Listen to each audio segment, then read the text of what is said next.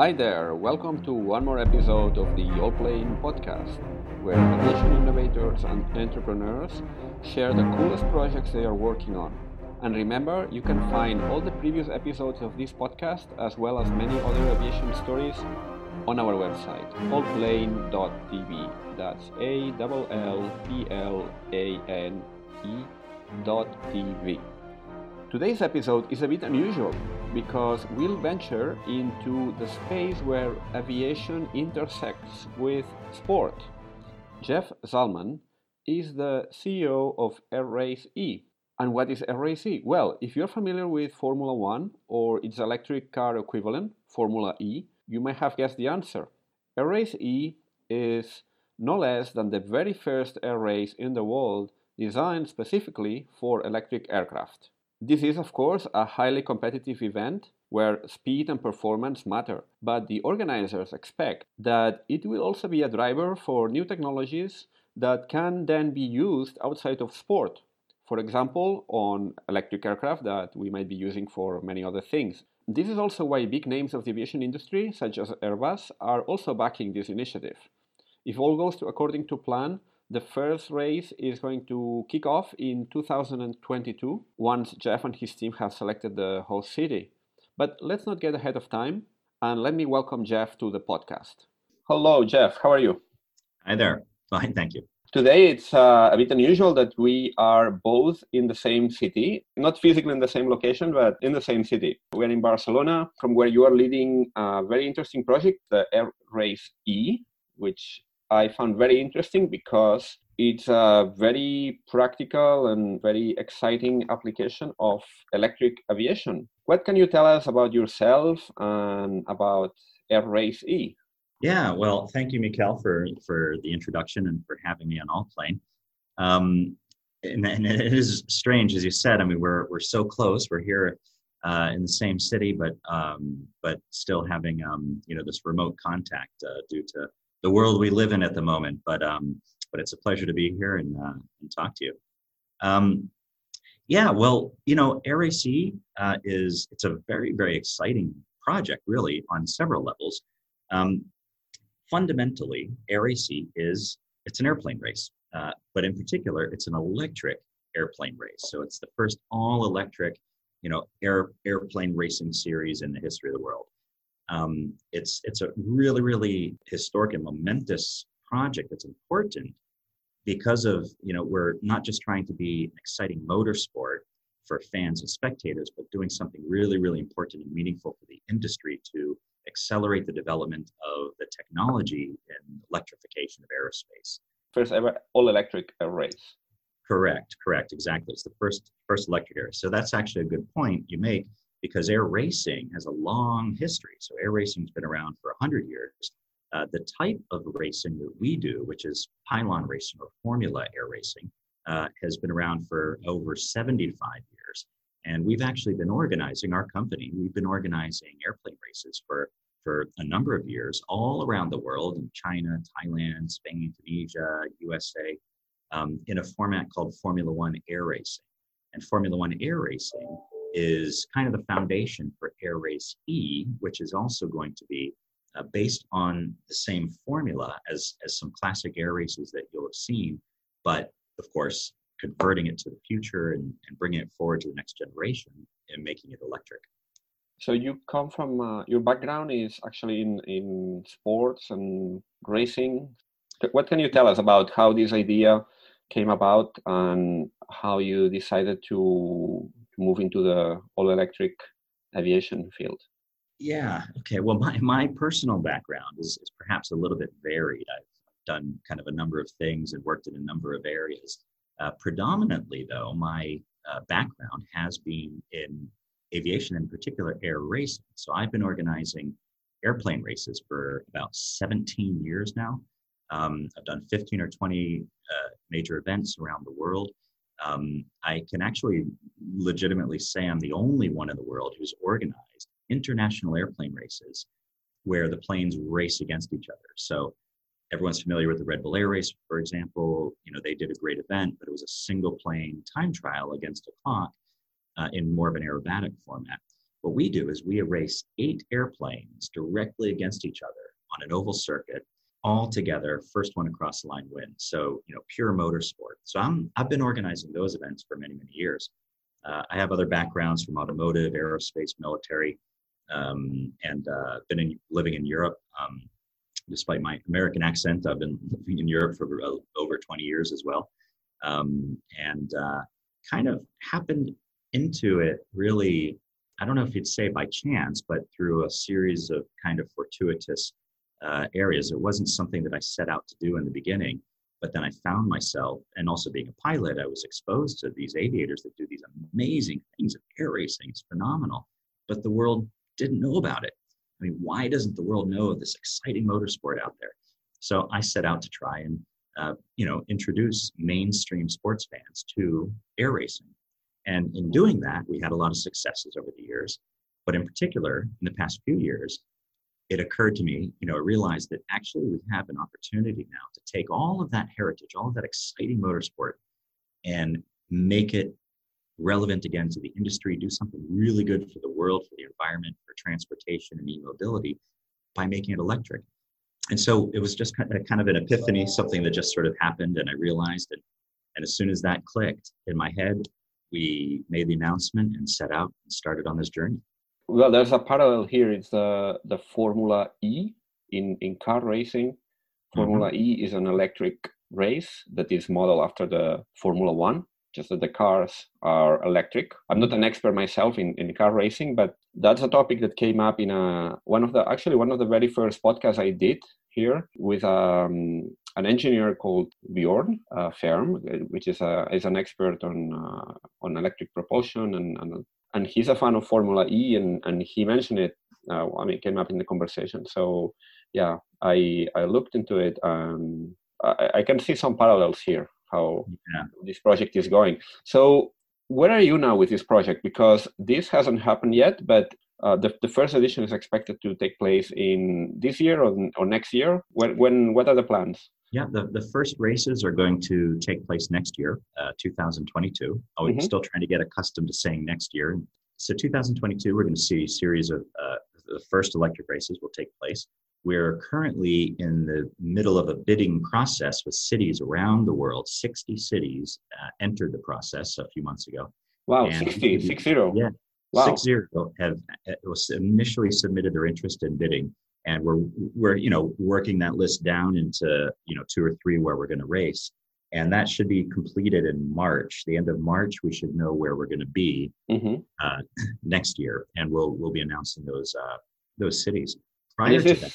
Is this mm-hmm. shortlist public or that's a, a no? It's it's, okay. it's it's not. Uh, we uh, we yeah we actually are just trying to figure out do we make the shortlist public?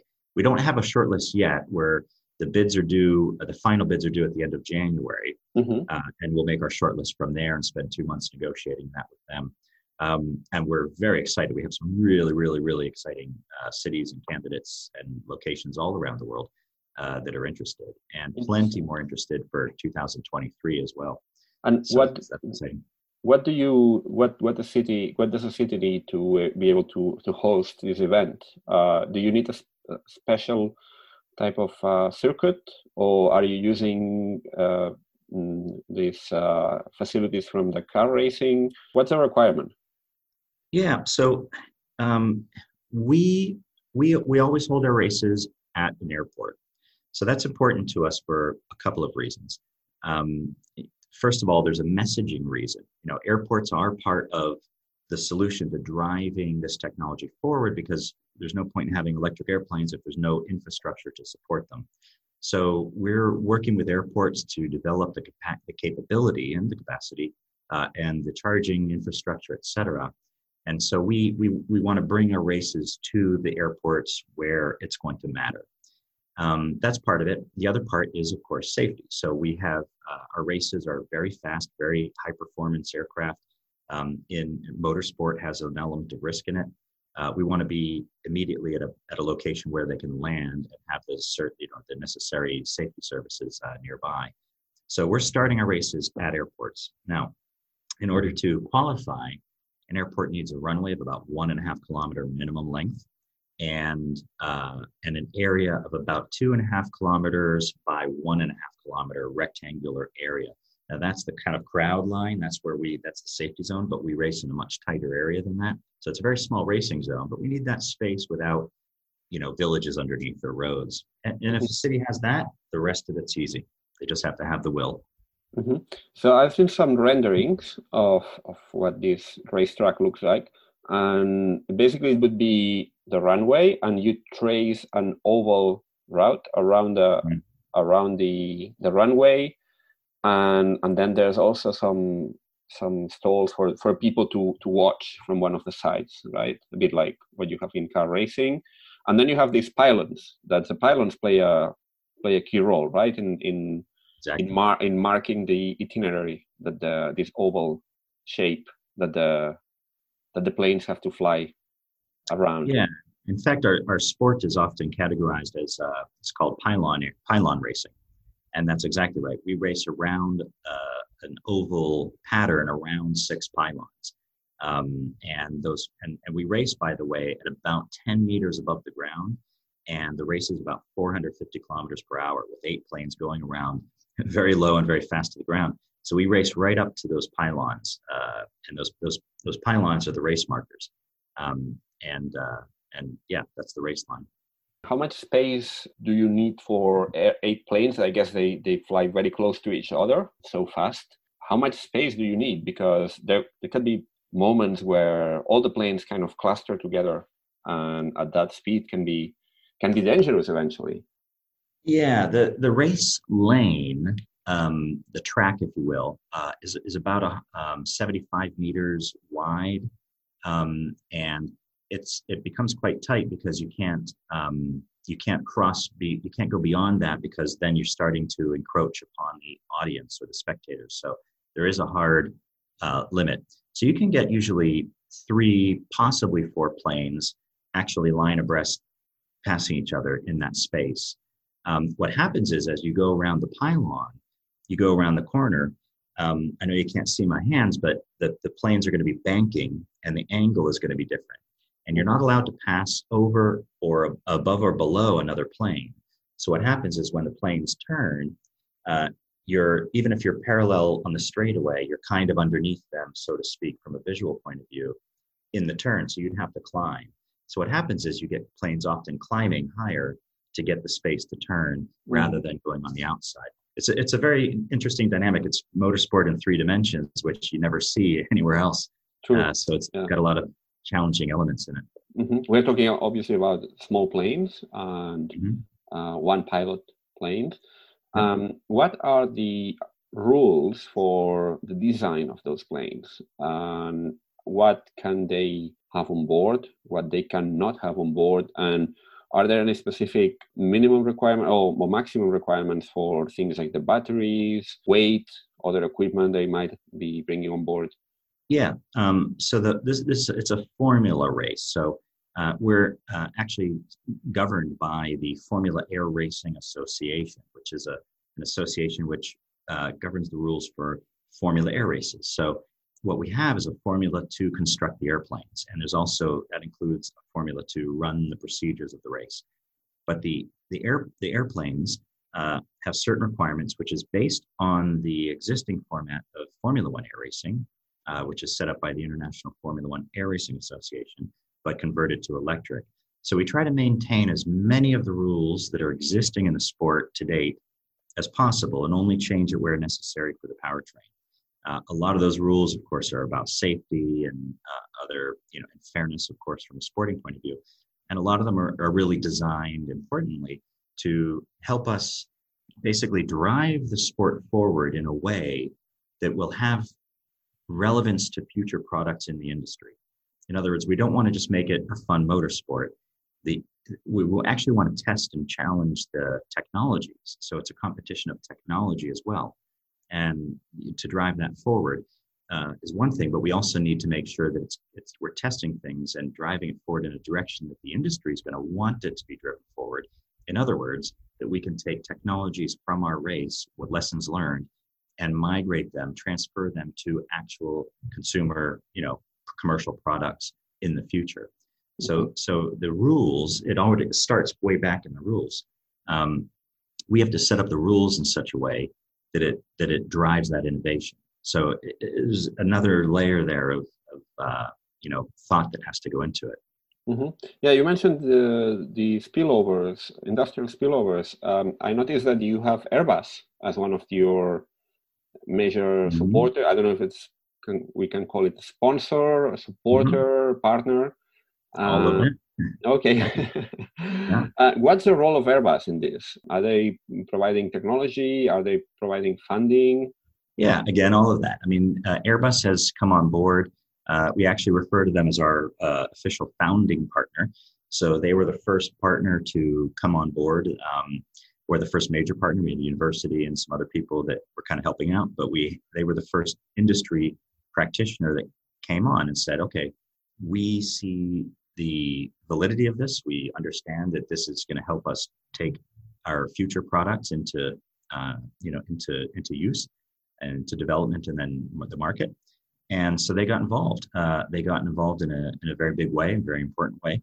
Uh, and they they not so just to be clear. I mean, they're not building an airplane, for example. They're not race. They're not building a race plane. They're not going to be a race team. They are a series partner, uh, which means they're here to help all the teams across all the different race teams, uh, and uh, you know provide that kind of that wisdom, the industry wisdom, and the the you know research background, lessons learned, things like that, and some connections in the marketplaces, you know, that, that are useful. Um, so so that's that's important. We, we also have, I mean, other industry partners, uh, ANSYS, for example. Uh, we have you know, it's a world leading simulation software company, uh, and they're our official simulation software uh, partner. And what they do is they're really rolling up their sleeves and digging in with the teams, helping the teams actually, you know, test their designs in simulation environments to help them become race ready and, uh, you know, and, and design and develop and build and come to fruition in time. Uh, so ANSYS are a, an integral uh, important partner as well. Uh, and we have a number of other partners that are uh, in particular involved with each team and uh, a lot of things going on. And I think uh, just to highlight, we are an open platform. So the idea is that we there's a place in AirAC for everyone. Everyone in the industry can have a place here. Um, you know, uh, with respect to Airbus, if we want, if Boeing wants to come on board, there's there's space for that, and we're and we're all knowing we all know that, and we're all welcoming that. Um, mm-hmm. it's it's a, it's a place where uh, the industry can come and collaborate, test, compete, um, learn, and and you know it's a neutral zone where we should we should have you know a place for everyone.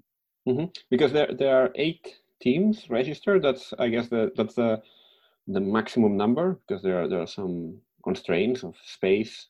Yeah, yeah, and and, and they are the ones that are investing in in their equipment right? So each team comes with his own its own approach to, to technology, and they customize their aircraft. I, I actually had the chance to to speak recently with um, one of the uh, people that will take uh, will, will take part in the, the in the race, the, the founder of of uh, an electric seaplane company in Norway that's going to be very soon in the in the podcast as well, uh, talking about this project. And he mentioned that he is involved in one of the teams that is uh, going to take part in the, right. in the, coming edition. All these teams, um, where did you find them? I mean, uh, they, do they come from all over the world? Um, what what's the profile, and what do they expect to get out of this? Because I guess it's quite a big investment.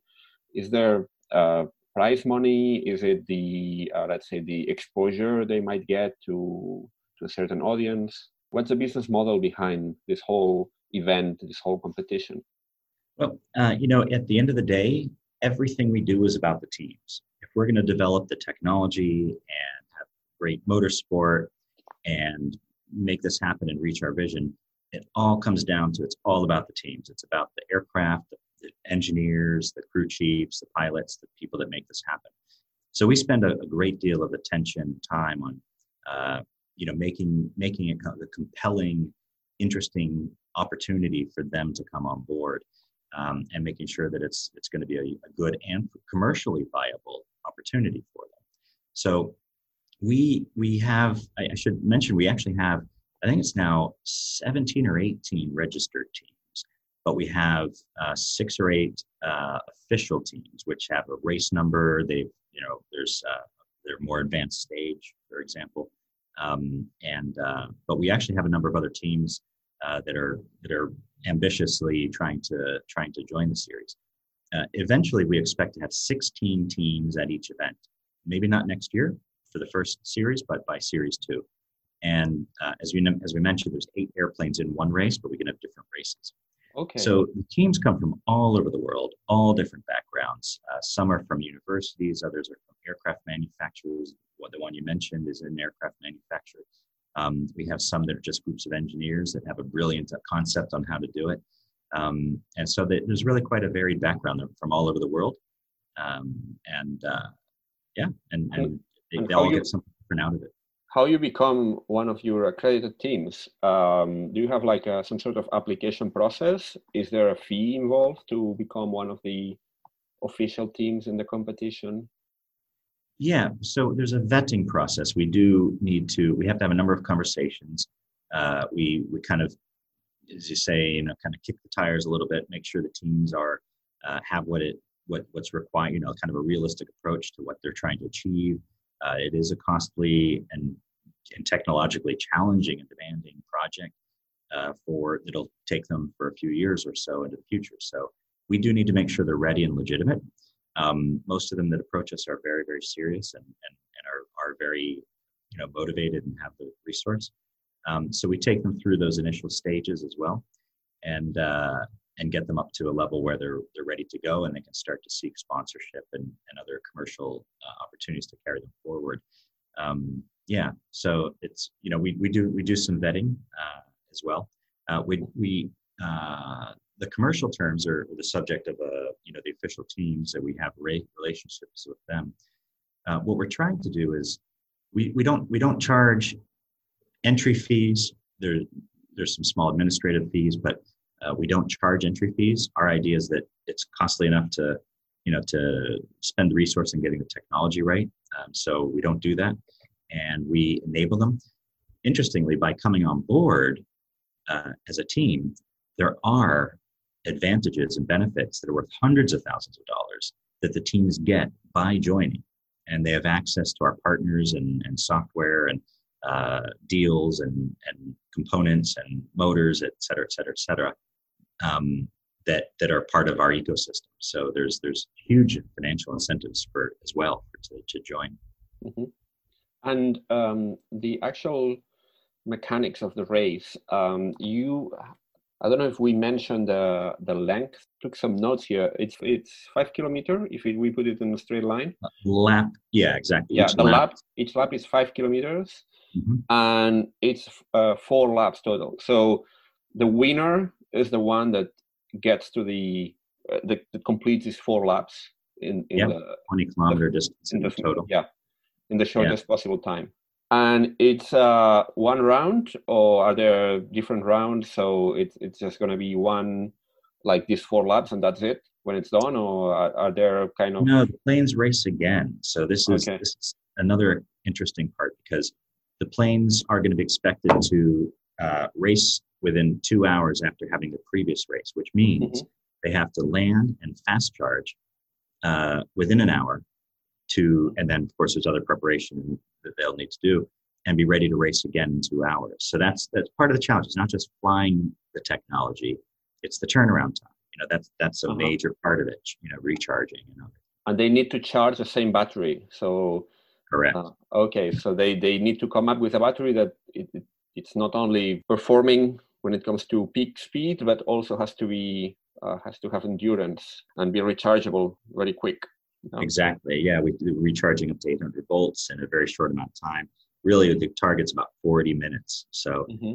um, so that it's yeah, and that's the challenge. Where I mean, again, our flying characteristics and our and our charging characteristics and everything we're doing is in the uh, envelope of the technology that's available now, but it is right at the edge. So, uh, pushing these aircraft to those limits and and having these goals set are uh, achievable today, but it's very tight. So it is the leading edge of the technology that that can mm-hmm. do this.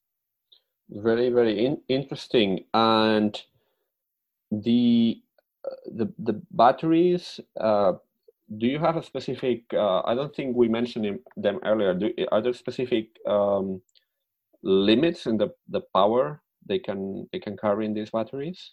There's not not in the volume. The the, the laws of physics the will voltage. The the weight of the battery is quite ex, expand, ex, uh, expansive.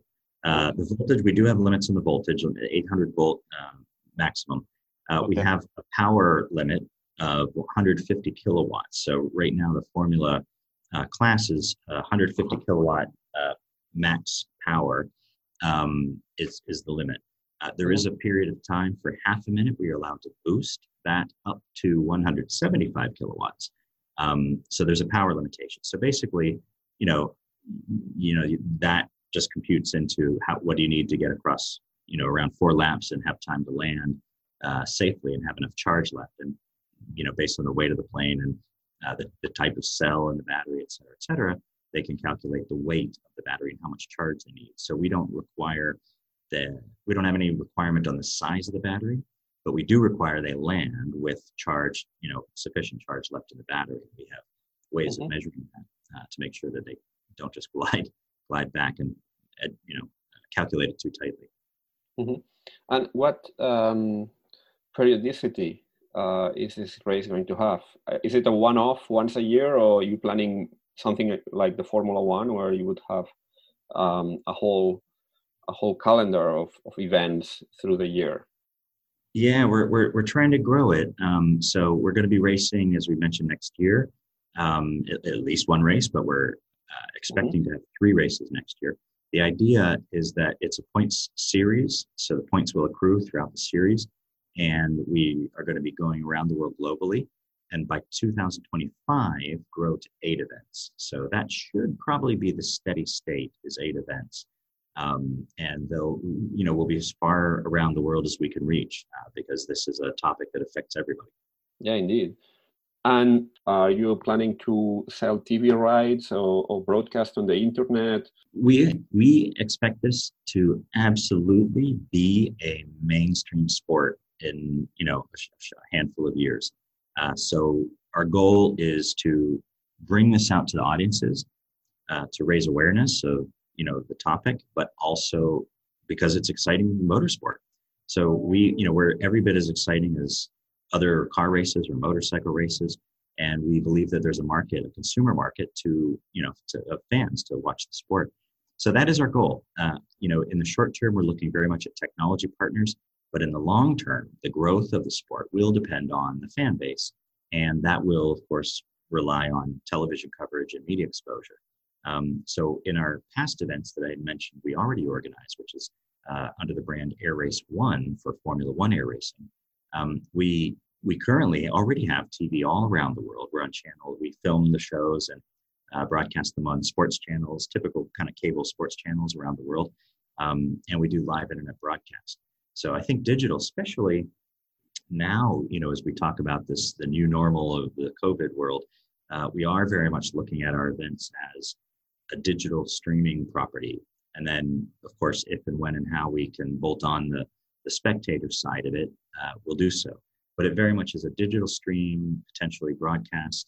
Mm-hmm. Uh, but I think that's the way we're going to be going because we want to reach the most people possible um, and make it as accessible to everyone as, possible as we can. Mm-hmm. Makes sense. Uh, and just to uh, wrap it up, for people that want to learn more about the Air Race E, what channels do you recommend apart from your website, of course? Uh, it's Air Race E altogether, as in mm-hmm. one word.com. Mm-hmm. Um, other channels, uh, YouTube, uh, yeah. social media that people can follow?